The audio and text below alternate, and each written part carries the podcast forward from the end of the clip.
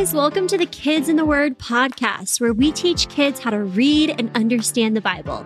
I'm your host, Hadley Morgan, and last time we were together, we read about how God created the whole world, including the first two people, Adam and Eve. He also created a perfect and beautiful garden for Adam and Eve to live in. In this garden, there was a beautiful tree full of fruit, but God told Adam and Eve not to eat from the tree that was called the tree of the knowledge of good and evil. Let's read from Genesis chapter three about a time when Adam and Eve were tempted in the garden. Let's get started.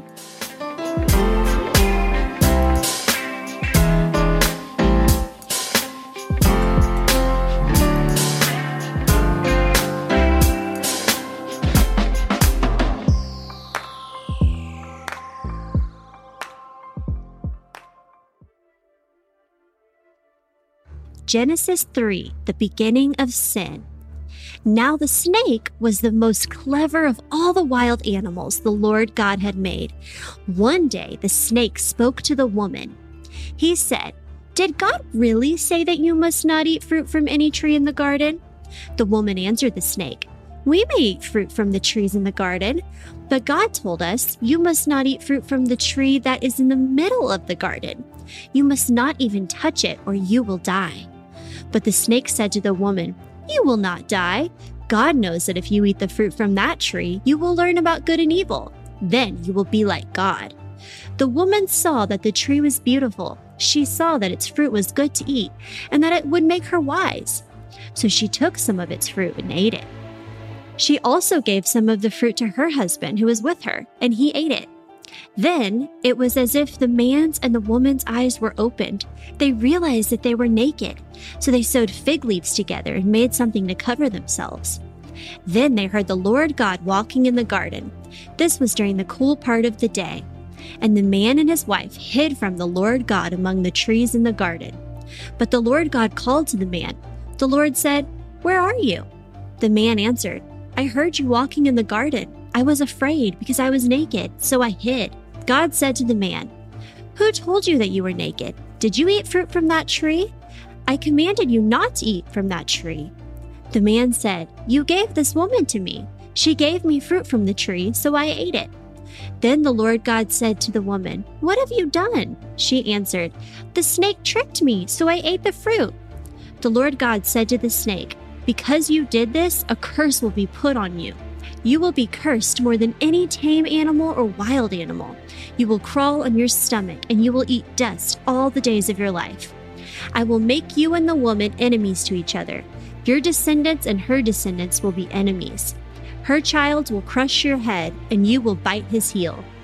Then God said to the woman, "I will cause you to have much trouble when you are pregnant.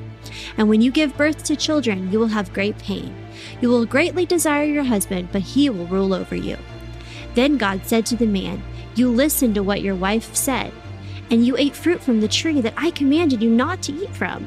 So I will put a curse on the ground. You will have to work very hard for food.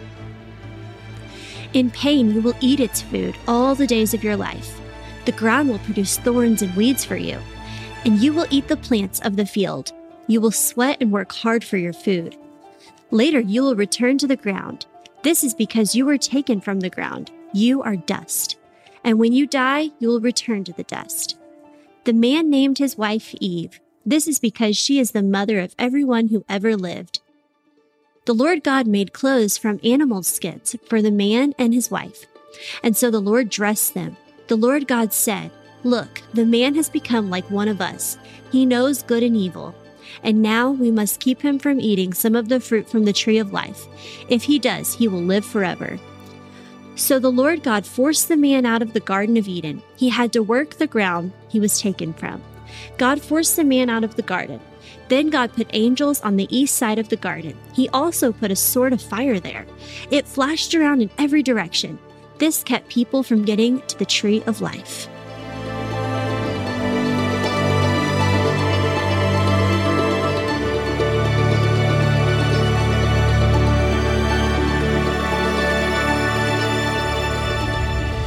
Wow, so in this story, we see that Adam and Eve disobey God.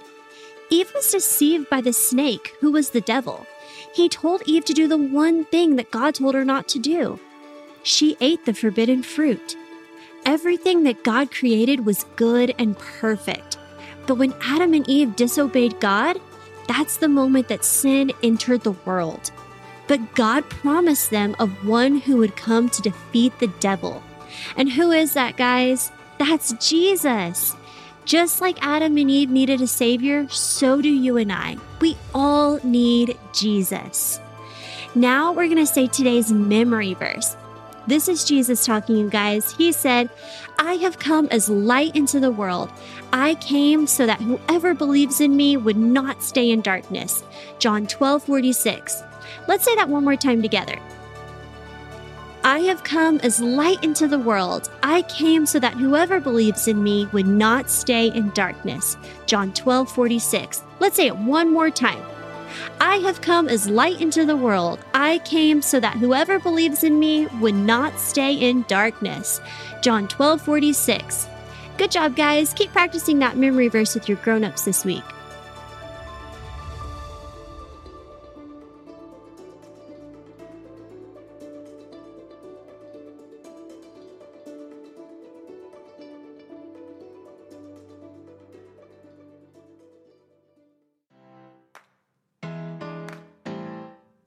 Well, that's all for this episode, World Changers. Join me next week as we read about one of my favorite stories in the Bible, about a man named Noah.